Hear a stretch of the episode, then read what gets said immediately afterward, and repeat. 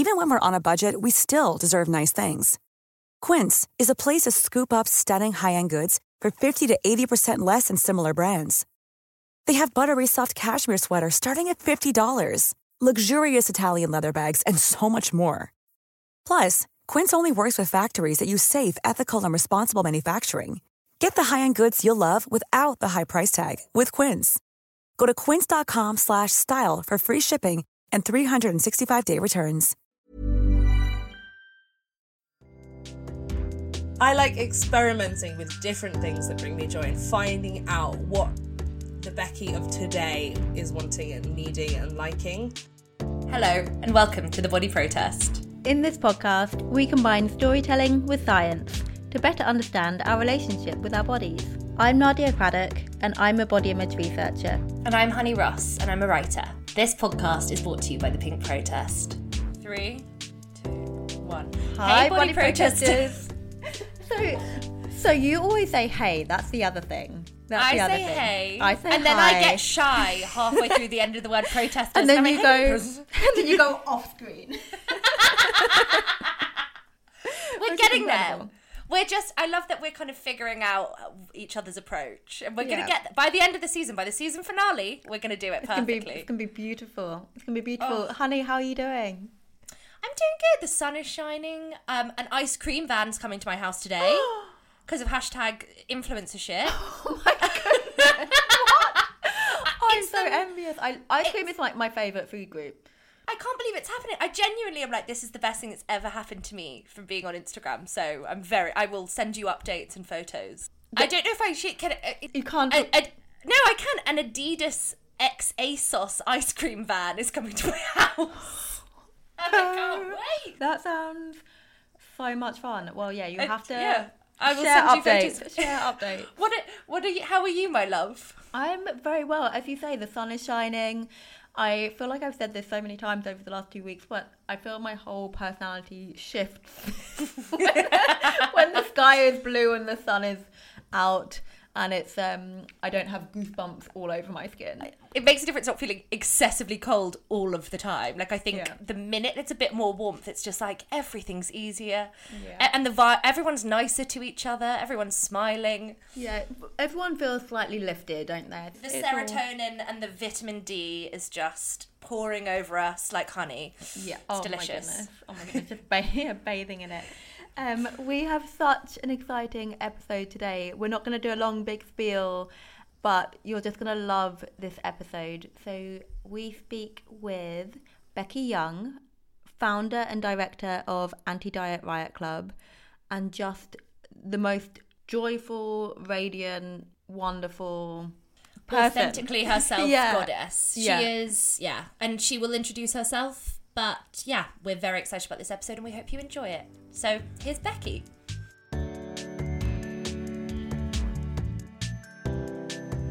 Becky, welcome to the Body Protest. Thank you so much for having me. I'm excited. Oh, we're so excited to, to, to speak with you. Could you give us a quick intro to yourself for our listeners?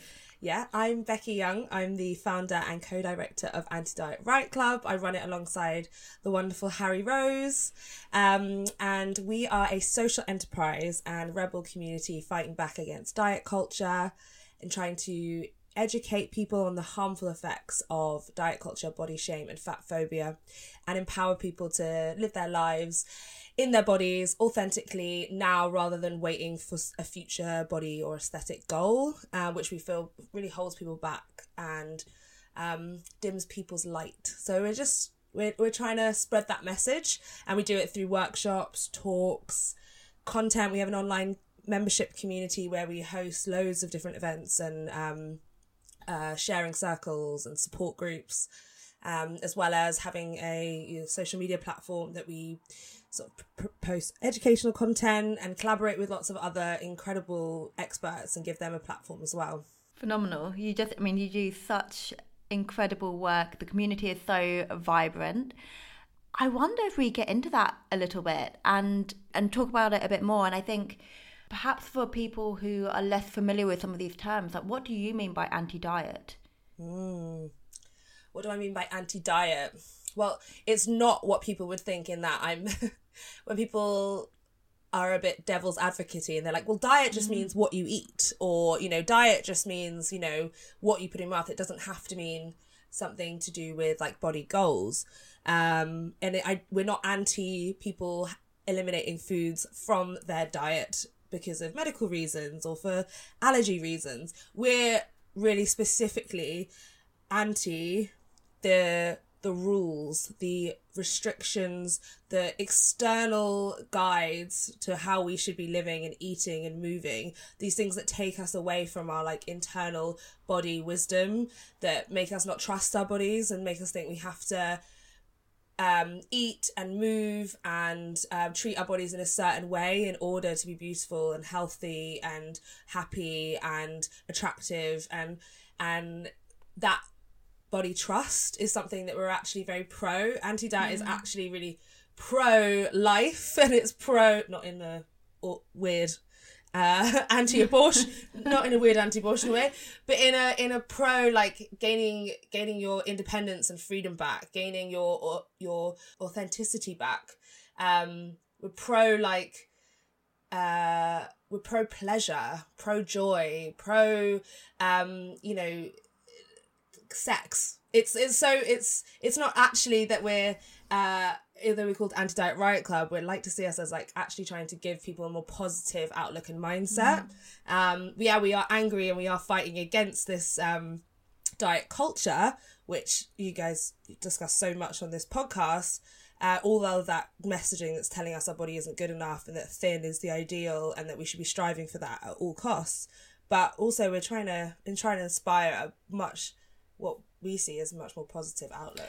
Hearing you talk actually really reminds me of Virgie Tovar talking about practicing abundance mm. and talking about that kind of celebration of life and learning to just, I don't know, live really fully. And I think that's so what you do with Anti Diet Riot Club. I'm so glad it's a space you've created. What has running Anti Diet Riot Club taught you about yourself? Mm, so much. I I started Anti Diet Riot Club as a kind of passion project on the side. I wanted to I was um I was and am on my own journey and adventure of trying to learn to break away from the mindset that I've lived in for years, which is that I should be smaller in order to be a better person. Um, and to do that, I wanted to use my experience running events to bring people together to create an in real life community for myself. I had made incredible connections online, but no I didn't have really people in real life. And now I have so many, which is incredible, um, including you two. And I um, have learnt that for me, that community is has been so vital. So I, I need people to bounce off ideas with. I need people that I can that I can feel safe to talk about these topics with. I don't feel safe with certain people to talk around this with because I know that they don't understand. Um, and at first I thought that you know i i had to sort of keep it all in and i had to go through this kind of journey on my own. But i realized that i felt feel so much stronger and so much affirm reaffirmed when i do it with other people or in tandem with other people. So that's kind of like you know the basics of why i set it up and, and what i've got from it. But in terms of actually running a community uh, and setting it up as a social enterprise and it's now it's called a community interest company in the uk and it's it's now turned into this business enterprise, which I wasn't expecting or um, even had planned for it to be. In doing that, I've learned so much about myself and about my resilience, my lack of resilience in certain aspects of life. I'm I'm such a perfectionist. I'm such a people pleaser. I really hate getting things wrong and uh, uh, disappointing people, and I take a lot of criticism incredibly personally. So I've learned that I'm I, I'm bad at dealing with failure, and I think that's my like high achieving past and my like the you know probably lots of stuff to work through in therapy about my parents and the praise I got from them, but I, it's been a real learning curve to try and actually you know, just fail and get back up again and do things wrong and learn from them and own up to mistakes and to not take everything so personally, especially when we have this, you know, huge Instagram community, um, which you know was just a means of promoting our events and workshops. And now it's it's it's got its, it's an entity of its own. And we you know we reach a lot of people through the content that we post there. And we hopefully give people give a platform to lots of other experts. But it also comes with community management responsibilities, and that can be quite um, difficult online. I think Instagram fosters a sense of amazing community, but it also is anonymous in some ways. There's obviously trolls. There's obviously you know. Uh, propensity for everyone to try and pick everything that you do apart um and some of it's so welcome and uh, like needed because we need it to grow and we have used it to be better as an organization and some of it is just really difficult to deal with and i'm i'm a little work so i've learned i've learned to be a little bit um thicker skinned when it comes to that. But also i feel like it's i mean you you've created a space that's so special but we are in the spaces we work in so exposed to fat phobia and i'm sure there's an element of like not needing to be thicker skinned it's that people need to be less shitty. Like i'm not sure if that's me but you know i feel like you're doing mm. you're doing a very amazing job because anti-diet riot club isn't centered the instagram page isn't centered around images of myself and we post a lot of photos of of fat bodies but they're not me and so I feel like anti-diet riot Clubs get a lot less trolls from people who are fat phobic. And I think that people like to troll an account which is clearly personal to that person. Mm. Like it's it's it's it's intentional that they choose certain accounts because they're more vulnerable. Well, yeah, because they want to target them as more. They target the person, the individual, rather. The That's so interesting, right? So, so we don't actually get a high volume of trolls. Um, and we do get them i just delete them and you know if they're anything about anyone else that's being posted then i, I remove them if they're if they're like questioning and asking you know curious then i can respond if i have the energy. But if it's if i feel like it's going to be harmful to anyone else in a marginalized body who's going to be reading the comments then i just i'm quite brutal and i delete. Oh i hear that. Because i want to keep it like a community space. And the stuff I receive about myself is probably more limited because I'm in I'm in a you know small fat body. So it's again I get have a lot of privilege in that sense that I can do this work and not receive the hatred that you know super fat and infinity fat kind of people would receive doing the same work. Um, so yeah, I think for me it's often actually criticism from like within the movement, people who are in agreement that we need to be fighting against uh, diet culture and other oppressive systems, but want us to do it better or want us to do it in a different way.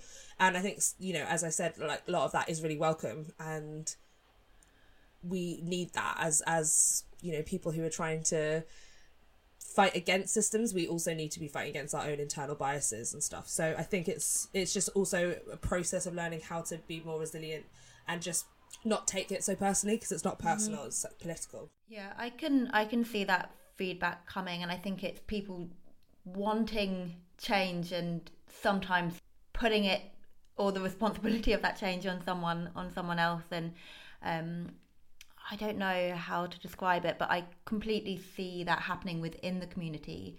And I can also see how it can feel overwhelming because you're doing this work to try your best right and sometimes it can feel maybe that your best is not good enough and you're and you're trying but i wonder if there's been things that have been said that you've taken on board and you kind of wish you knew when you started anti-diet riot club mm. yeah i mean we had criticism um the first after sort of the first year of running events, I was running events in this really small basement room, um, and we had someone rightly call us in about the um, lack of accessibility. Mm-hmm. And at the time, we were looking. I was looking for venues that had, weren't in a basement, um, mm. and looking for somewhere that I could afford, etc. And from that, I then realized that there was so much that we weren't doing for accessibility and it's now become like really important foundationally to everything we do like we kind mm. of go from there rather than seeing it as a not an afterthought but as it's like it's a non-negotiable almost mm. um it's a primary concern yeah um and so i've learned so much about disability and the way that intersects with this movement as well and and the way that that for a lot of our community that is um access and disability is an intersecting identity, uh, another mm. issue that they're having to face, another form of oppression, and um, another avenue for body justice for them. Um, you know, I have a bone condition myself, so I have been disabled, and it still uh, wasn't on my priority list just because at that time I wasn't disabled. But I think now I realize I'm just so interested in that. At any moment, you know, people can wake up disabled, and and by by this by society, by a, a society, by a world that isn't built for people with disability. Um, and so it's so important for me to make sure we try and make our events and our workshops and community accessible, not just for people with, you know, physical or mental disabilities, but also with financial access. Um, you know, people who making a space that's welcoming for people who have anxiety disorders or people who you know might have children and can't have the time you know trying to think about all of the ways in which people might have barriers to try and access the content and make things easier for them rather than you know well if you if you can't put the time and the work effort in then you can't you know be a part of this course or this event or whatever Uh, trying to yeah be more understanding of everyone's the obstacles in everyone's lives. Obviously we can't do it for everyone and no event can be completely accessible so we're always learning. But it's such a primary concern and interest for us now. Was that one of the kind of key reasons you started the concept of the anti diet riot van?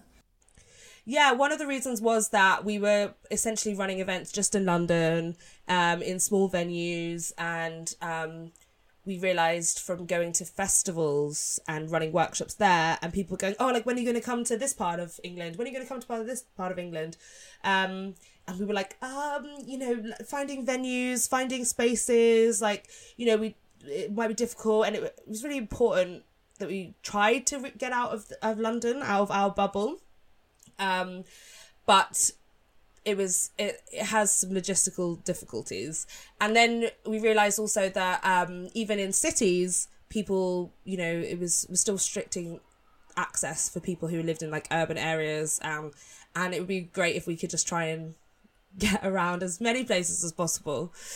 So the bus was a was did come from that. It also came from the idea of um, you know like a campaign bus being able to a, a riot bus being able to like you know I don't know shout things from the rooftop and just try and spread the ma- spread the message literally through the the airwaves. Um, but we still haven't been able to take it out on the road yet. So I'm really hoping this year this uh, year we can.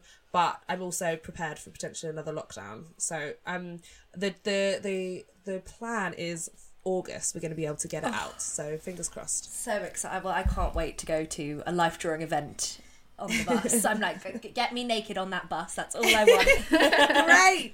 all I want in this life. Um, I'm gonna change gears a little bit, and we love to start with this question usually, but we're mixing things up a bit today because why not? Would you mind telling us a bit about your relationship to your body growing up? Yeah. I mean, I think I mirror a lot of people's stories in that I started dieting pretty young. So around 13 um, was when I went on my first like official diet plan.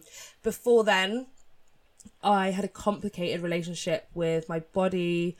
I was I was so tall. Like I am so small right now. I basically stopped growing at the age of 11. So in my child in my childhood I was I was really huge compared to everyone else. Um and I also developed really quickly. So and early um you know I was the first person to wear a bra. I had boobs in at like the age of 9 before you know every single other girl in my class in my school. Um and so I think I just felt uncomfortable in that. I think I felt I felt too big always.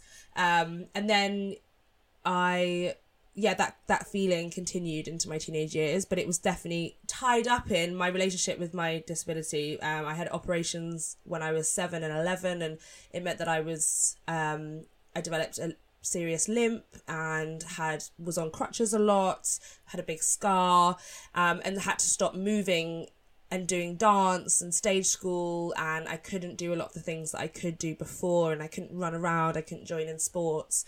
Um, I couldn't do anything high impact. And so while it didn't stop me from doing a lot of things that I loved, it did um, start to become increasingly more difficult to I think it, it became increasingly more difficult to move. It became increasingly painful, and my my focus on exercise and physio became kind of tied up with my leg. So there was this like two things happening at the same time. I was like getting more conscious of my body and also um, feeling very restricted by my leg. And then that kind of converged, and I started going on diets and exercising really obsessively, and to try and to try and strengthen my leg was the reason, but it was actually to try and lose weight, to try and control my body, to try and take control of my body in some way.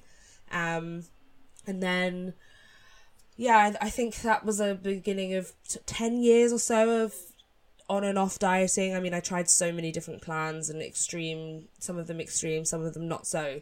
And um, some of them successful, some of them not successful. You know, in my eyes at that in my eyes at that time was like very quick weight loss, um, but always I would bounce back and put more weight back on, and then I would feel worse about my body, and then the cycle the cycle continued, and and and that's what I see in so many other people as well. You know that that similar start somewhere, and then the cycle just gets worse and worse, um, and eventually kind of got myself out of it in my mid 20s.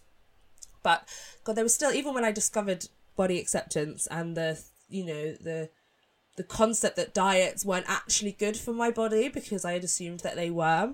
Um, it was still, I'm still experimenting with so many different, you know, ways of eating that I thought were just like healthier ways of eating. Mm. Um, and they were still sort of definitely shrouded in diet culture. So it took me years and years and years to bring myself out of that. What do you think was the turning point? Finding the movement was definitely discovering people like Virgie Tovar, uh, Gabi Fresh, um, Michelle Elman, Scarred Not Scared on Instagram. Yeah, we stand. Um, we love Michelle. Yeah, I, I had read Fat is Feminist issue. I'd read, you know, Fatso in my, you know, when I was 19 for my my thesis at university. I'd read so many incredible feminist and fat positive books, but I never thought they'd apply to me. It wasn't until I saw it, it being lived, I saw it being embodied that I thought, wow, this is this is something that you know could could liberate me, I guess. Well, you know, I think that comes back so interestingly to what you were saying earlier of kind of uh, part of the riot and kind of protest element of this is living joyfully and how actually existing in a larger body in a fat body is such an act of protest. Just existing joyfully is a form of resistance. And I think, you know, you really embody that. And I so hear that of seeing those other people embody that, it just makes it seem possible. Mm, it definitely does. I mean, when you when you see uh, a fat woman living their life without apology, and just sticking their finger up at that, like, I'm not going to do that. Yes, I you know I, I struggle with you know bad days, and life isn't always like you know this this riot, but it's it it can be full of color, full of joy, full of pleasure, full of sexuality, full of love, full of like you know a wealth of other things, um, and actually putting myself and my body and my mind through these restrictive or even not so restricted, but even these sort of normative eating behaviors and um, obsessing with how I look and obsessing with what I eat and how I move, that actually dims all of those things in my mm. life and saps the energy, takes the energy away from that and towards these other things. Well, I also feel like those things kind of other you from your body. It's like mm. you said again, it's that disconnection and how so much of this movement is about reconnecting to yourself and learning to trust yourself again. Yeah, I love that. Have you read Lindo Bacon's Radical Belonging?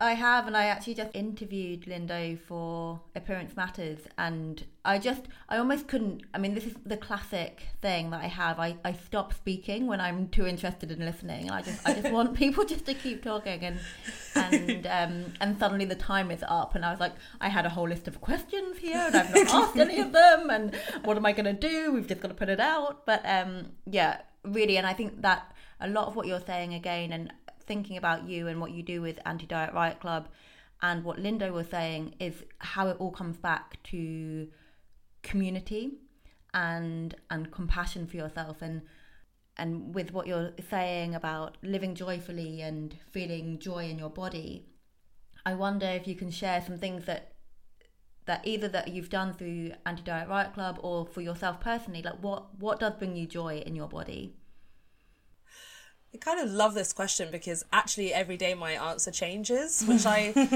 I think is a really important part for me for actually that why I say living authentically is is I don't have this like self care routine. Many people ask me for advice on my what works for me, what brings me joy. And it changes all the time. And I think like I like experimenting with different things that bring me joy and finding out what the Becky of today is wanting and needing and liking. Obviously, there are certain things that I know and that I can reach out for, but I also just, yeah, I like sort of testing the waters a little bit. So, what really is bringing me joy right now is my hula hoop. Ooh. it's always, I've left it untouched and unspun for months and months. And so, summer means the beginning of me picking up my hula hoop again. And it makes me so happy to twist and turn around and spin around in circles to music. Um, and that music at the moment is bringing me so much joy and so much escape. I love dancing. I love finding songs that I love and what do you just, like, listening to down the road. Uh, at the moment, it's country music. Oh, I love that for you. Mm, I'm really into country, and I'm finding out so much about queer country music. Ooh. And country music is not this like you know southern white southern racist. Um, conservative music it's actually a lot, lot of really radical country artists well i mean obviously not to be mm. a basic bitch but and Dolly actually, Parton. Dolly, exactly. Like we owe. I mean, Dolly Parton is a storyteller and a very yeah. progressive one at that. Like, I mean, go back to her early works, unbelievable stuff. And I think there's this tendency for like America to try and like paint out these singers as like the American dream, you know, an example of right wing America, and actually they're not.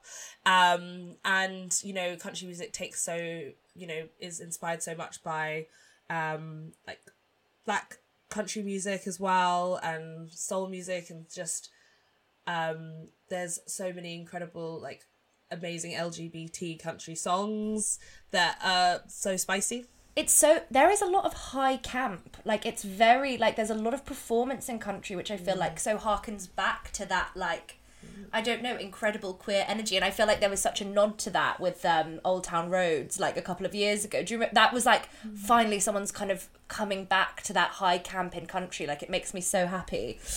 Yeah, exactly. And I feel like now there's a, you know, big kind of convergence of that queer culture, like Denim and Diamante and mm, Lil Nas X. Yes. And, um, yeah, I'm really loving that. And I'm just loving exploring it and finding out about a type of music I didn't know anything about. But I'm just obsessed with drum and bass or soul music, disco, like jungle, bashment. I love it all. I just depends on the day. I mean, at the moment, I'm working really hard. We're doing the Body Riot Weekender in two weeks. It's um, it's taking up a huge portion of my time. But I got to escape in my camper van this week, which was so nice. I bought a camper van last year, um, and it I think it just makes me feel really independent and really adventurous. I I feel like I, in the past I thought I had to go on these massive journeys abroad to feel adventurous and to feel like myself. That's when I really feel like myself when I'm traveling or backpacking. Turns out I just need like little mini adventures and or little day adventures um and trying to like foster that energy and that feeling even just in the UK and in small ways is is really powerful for me. Oh, that's beautiful. I love that.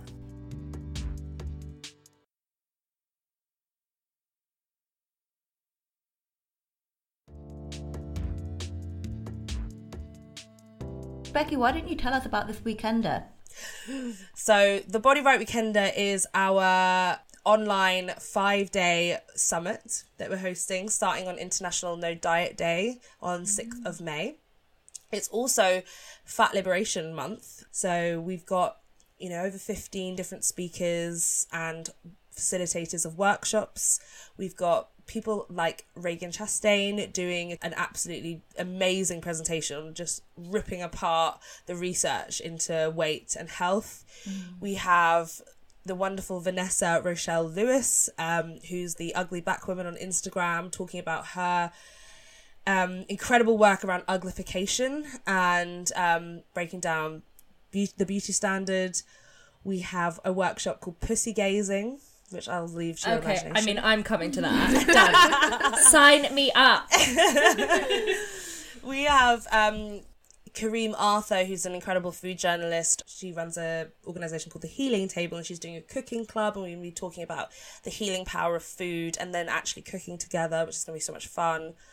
As well as, um, you know, we're going to do a fat and trans inclusive yoga and a kitchen dance party, a panel on body ideals and body liberation in queer communities. Oh, there's just so much, so much that we haven't been able to talk about um, at past events, and so that we wanted to wanted to do finally and kind of like a big package and it's totally free which is amazing so people can just sign up and get all of that content for free which is awesome Becky, it just sounds absolutely euphoric. I, I'm like, I'm going to everything. yay It's incredible, and it's and so it's all online as well, right? it's all online um so we've got people from we've got almost 700 people signed up from all over the world um speakers are you know from the us from uk from canada and one from europe um and we it will also be available afterwards so you can sort of buy packages starting at 15 pounds that give you like lifetime access to the content as well so i think I think we're going to start doing this every year. I've really loved running, um, organizing something that can be accessed by people, you know, in countries all over the world. It comes with some difficulties, but I'd prefer that to running an event just in London of this size, um, that only certain people can come to and that people have to spend loads of money to get to. Um, and you know we can make everything captioned and give transcripts and try and make it accessible to people. And yeah it's just it seems like a kind of the format that i feel like means we can reach as many people as possible which for us is is obviously we want to we love doing the intimate work with people in our community. We love doing the you know workshops with only 20 people or for people to be able to gauge but you know we also want to reach as many people as possible. We feel like you're kind of constantly trying to highlight really exciting people. How do you decide what to shine a light on? Because I feel like you mm. cover so many causes and topics. Interesting. I think we just try and prioritize people who, most of the time, we try and prioritize people who live in marginalized, more marginalized bodies. We don't always get that right, but I think for us, it's like if they do they have a perspective that I feel our audience would really connect with in terms of like their identities, and are they saying something that's not just about self love or just about like their own personal experiences? Are they saying something that's like runs deeper that's talking about systems of power? Are they saying stuff that's political? Are they are they making sure they aren't being adding to those systems of oppression? Like they aren't being ableist or they aren't they aren't you know being incredibly gender normative in the way that they're talking about things. I think those are really important for us. Um and obviously we just connect with people and like their message. I mean with virgie it's almost just like you know, you can't not love what Virgie do, Virgie Tovar does, and so we just have to reach out to people who we love and who we their soul shines through, and then normally because I'm so excited when I'm reaching out to them, they're just really excited, and and that's where it comes from. I think people. Um, there's no real rhyme and reason to it. It's just what what's exciting us and who could use having their voice amplified as well. Like we do take that into consideration. That we're not trying to give we're not often giving platforms to like people who already have a massive platform because they've they've their voice is already being heard and we'll amplify it but it doesn't mean that um yeah they should necessarily take the space of someone with a smaller platform I think with everything you do, it feels very organic and in- instinctual. And obviously, like, there is growth that's coming from as the community grows, you receive more feedback. But it's like, from the first time I met you, you've always had this kind of incredible energy and drive and just yeah it's it, it feels so authentic i even remember seeing you at like the first event i came to that we kind of did together and you were running around and putting all the stuff up yourself and like assembling massage beds and I was like who is this icon? Like I was like who is this goddess trying to make the world a better place? I was like we need more Beckys. Oh that's so sweet to hear. I really loved that event for valentine's day when we did um it was all about like self pleasure and solo play and oh it was so I, great I think about that conversation all the time. We had such a wonderful like panel conversation about masturbation. It was just divine. It was loads of women talking about vibrators. I was like, I can fuck with this in, a in this way. like really dark room that was like filled with like weird tinsel and like people having massages and um like people getting drunk and then we did a school uh, strut dance Yes. afterwards which was really really great um yeah i mean i'm so i feel so blessed to have like brought people together in those kind of spaces. I know that's exactly why I do it. Um, but I also feel really grateful just to have been in those spaces with people. Um, and I love seeing the way that people, when they are around other fat people, when they're around people who are, you know, working on body acceptance, they're around people who've struggled with their bodies. I mean, it just feels like being, um, you know, amongst friends, even if, even if you don't know anyone's face in the room, it can feel, yeah, just like so wonderful to know that there are so many other people going through what you're going through.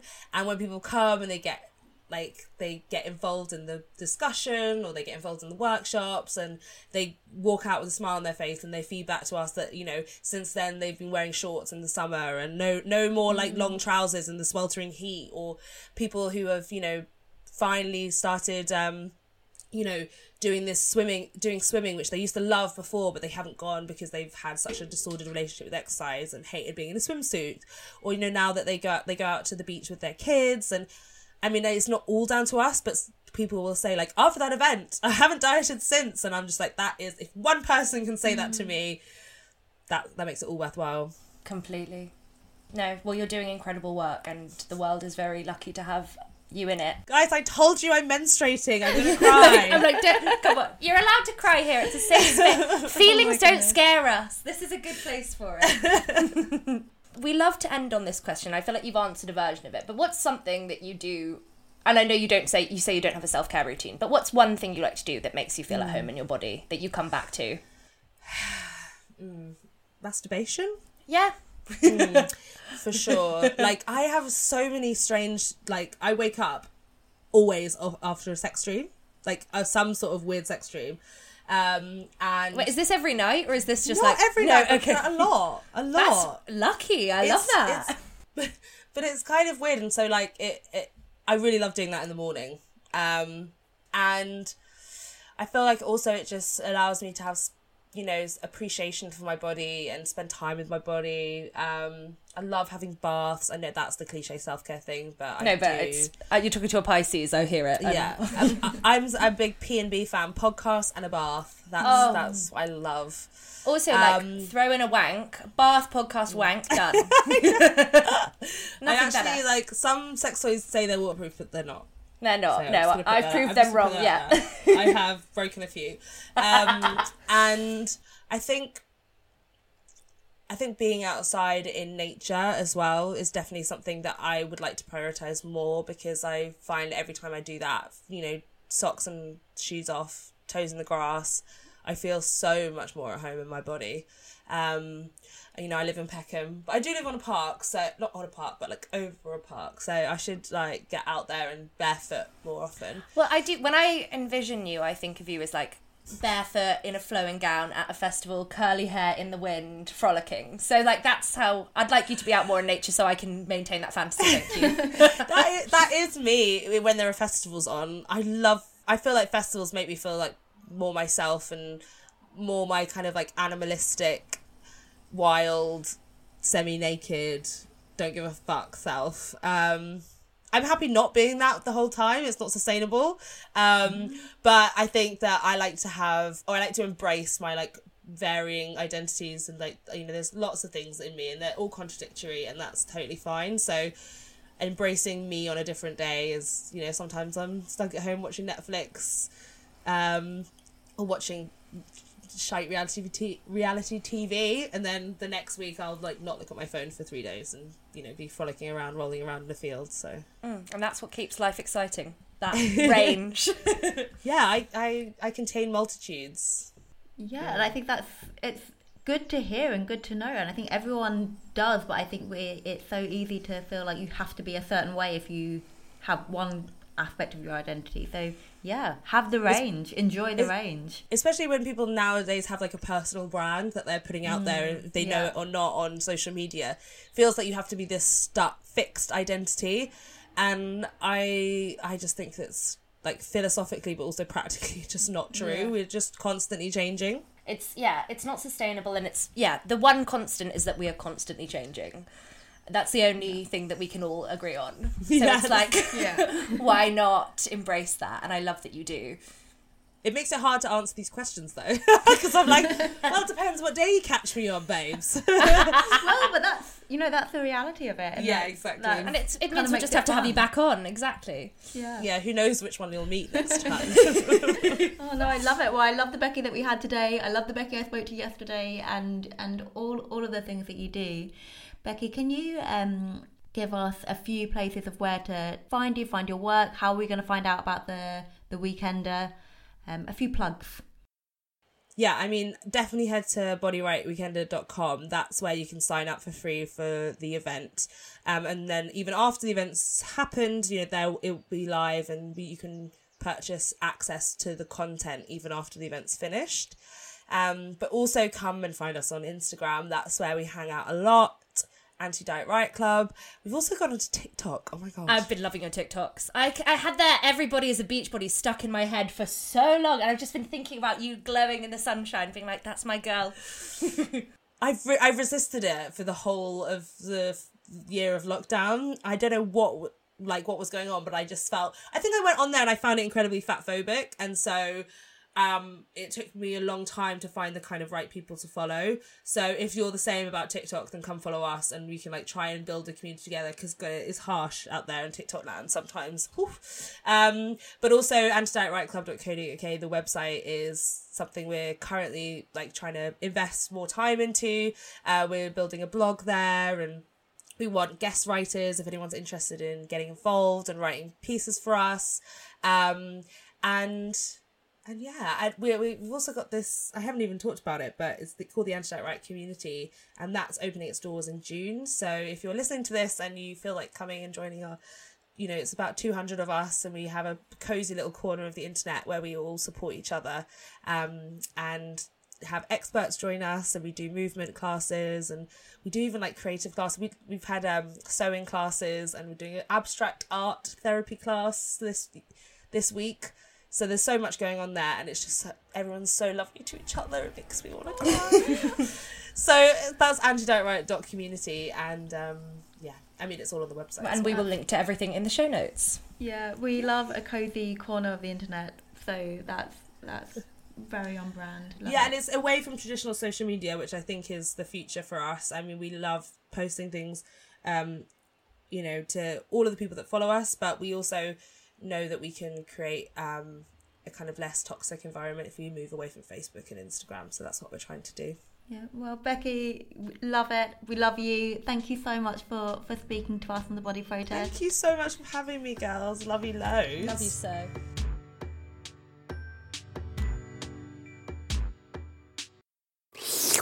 So, Nadia, one thing that we didn't actually fully get into with Becky, but we love that Becky does, is Anti Diet Riot Club runs life drawing classes, which famously I once participated in, and it was very exciting to be naked in a room full of people because I love attention, so it was fantastic. Um, could you tell us a bit about the research behind why life drawing and body image kind of go hand in hand and why it's so good for your body image? Yeah, of course. So there are actually just a few studies that are focusing on life drawing and, and body image at the moment. They're all pretty recent, so from 2016 onwards, more or less. Most of them, or the ones that I'm aware of, are led by a researcher called Dr. Viren Swami, who is a professor of psychology here in the UK, and pretty much exactly as you said, show that drawing a nude model has a positive effect on body image. So, there's a, a I was looking through a couple of the papers and there's a paper that I thought would be quite fun to, to talk about. So it was published in 2017 in the Journal of Body Image and Viren describes three studies so it kind of helps unpick a little bit why it might be helpful. So the first study there were three groups so a comparison between the three groups. So you had one group where women were attending a life drawing class with a nude model. You had a second group where women were attending a, a drawing class with a clothed model, so a woman wearing jeans and a t shirt or something like that. And then a third group where women attended a still life drawing class, so they had a bowl of fruit And so each of the classes were an hour in length or thereabouts and followed the same format. So, you know, in life drawing classes, there's normally like a quick pose session and then um, longer periods where the model is holding a pose. So, they did that with both of the classes where they had the models. But then I thought it was quite funny with the fruit they kind of rearranged the fruit positions to try and mirror that pattern. I was like, researchers really try the most, you know? Research, yeah, researchers are truly doing the most every single day. I know. I was like, I, actually, I mean, it's not supposed to be funny, but I, I, it, it tickled me. No, that's delightful. and the the fruit doing its quick, quick one minute yeah, poses. the fruit doing its pose. um, but anyway, so in the three groups, all the women they completed a quick questionnaire before and after their drawing class. And what they found um, was that participating in a life drawing session that had a, a model in it, so a person had an immediate positive effect on body image. And then when you look at the three groups, so drawing the fruit didn't influence uh, women's body image at all, or definitely not significantly. Both drawing the, the model who was clothed and the nude model had a positive impact on the women's body image, but the drawing the nude model had a stronger, more positive impact than the clothed model. So actually seeing, um, you know, the people that that naked body Mm. had that immediate boost and elevation in body image. We've spoken about this before on the podcast, but I think there is something to seeing a body completely desexualized but naked and just kind of in different positions is so I don't know, it's very like comforting and beautiful and just makes you appreciate bodies and all of their forms in movement and stillness. It's so important to see. Yeah, that's that's exactly it. It's seeing them desexualized, seeing them in movement, as you're saying, and and you're kind of focusing on the body in a different way when you're drawing Mm. because you're not focusing on it being like, oh, that bit, I don't like that bit. Ooh, no, Um, you're going like, look at that beautiful. well, yeah, you're like, how do I draw that? How do I draw that? And you, Yeah, because you see the body as the beautiful shapes that it is. And also, I have to say, on the other side of it, when being a model, it, it forces you to see how other people see you. And I found it really moving, being like, oh my God, all of these people saw this beauty in me. Like, you know, I know that. Uh, that, not to roast my own chicken. I mean, I am very beautiful, but like, it, it, there's something about the tenderness of someone taking the time to draw the curves of your body and be like, at the end of the class, people are like, "Do you want this drawing I did of you?" And I'm like, "Absolutely!" Like it's so you know, it's it's really moving and beautiful. It is, and, and there was tender yeah. is such a nice word to use. I think you're so good with vocabulary, honey, in terms of finding those expressive um, ideas. So yeah, I think, but that I think Uh, can I just say the the girl me who was voted biggest teacher's pet Oh, really? Really appreciates hearing that I've got a great vocabulary. That is, I live for that. You do. You always come out with uh, these great lines where I use the same thing. Everything is super. Everything is fantastic or excellent. You know, like same thing. No, but then in my personal life, I say the same three words over. I say vibes and weird, and that's it. And I'm so Or boring. wild. like, yeah, it's another one of mine. yeah, wild. Oh dear. Um, anyway, I want to tell you about these other two studies. I think it's really interesting. So, the second study. So that was the first study was just women. The second study included men as well. It was looking at whether it makes a difference if the nude model is the same gender as the person drawing, um, and kind of cutting to the chase quickly. It it doesn't. That from this particular study, no difference whether if you were a woman, whether you're drawing a nude male model or female model, it still elevated your your body image and exactly the same for men so if you were a man drawing if you're drawing a woman or if you're drawing a, a man still you had an elevation in immediate body image and it's what we call a state measure of, of body image. So it's just how you're feeling in the moment. It's not how your body image is all the time necessarily but it's just in the moment how you're feeling right now in your body? So that again it kind of adds to that picture. And then the third study um, kind of looks at it slightly differently because it's looking at doing life drawing over time. So, what does it mean if you attend a weekly course of life drawing sessions? Is that going to impact your body image differently? And so, and actually, they looked at what we call trait body image. So, that's more of your stable body image. What's your body image more like over time? So, trait over time, state being in the moment. So looking at trait measures, so they followed, and it, the a caveat on this study is that the sample size was really small, so it's only looking at 23 people, but there was 23 people, men and women, who hadn't done life drawing before, participating in six sessions of life drawing classes. And what they found was that for, for the group was that they had a increase in trait positive body image, so factors like body appreciation and body pride, an increase in embodiment, and a reduction in appearance anxiety. Um, what it didn't find, and it might be just because the sample size was so small, is that there wasn't a reduction in factors of negative body image like a drive for thinness or muscularity, so wanting to be thinner or wanting to be more muscular. So it, it didn't do that, but still we're seeing positive effects of doing this as a Yeah. as a weekly practice. Would you be able to tell me a bit more about what embodiment means? Yeah, it's a um, really good question. So, just very um, simply put, I think embodiment is how we feel at home in our bodies. So, we talk about that a lot when we're talking about body image, how you feel connected and, and at home. And uh, maybe a more formal definition is like the degree to which individuals experience a mind body connection as a result of participating in embodying embodying activities.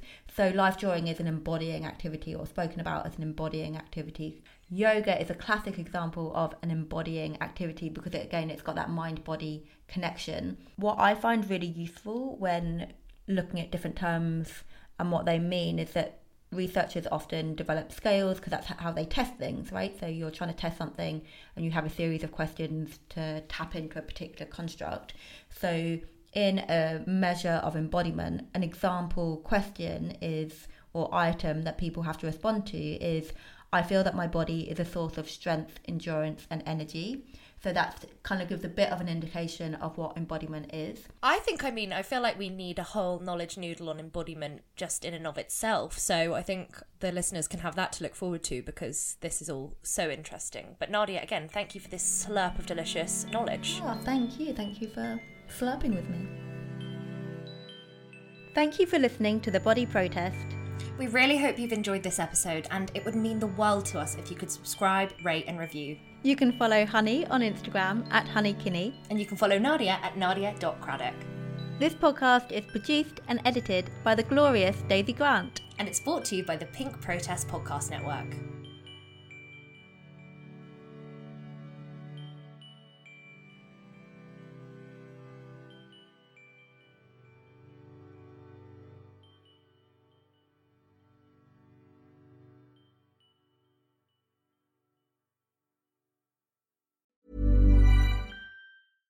Even when we're on a budget, we still deserve nice things.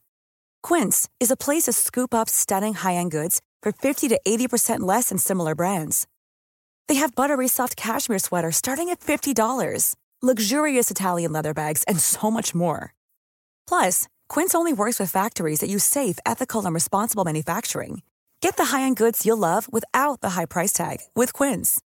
Go to quince.com slash style for free shipping and 365-day returns.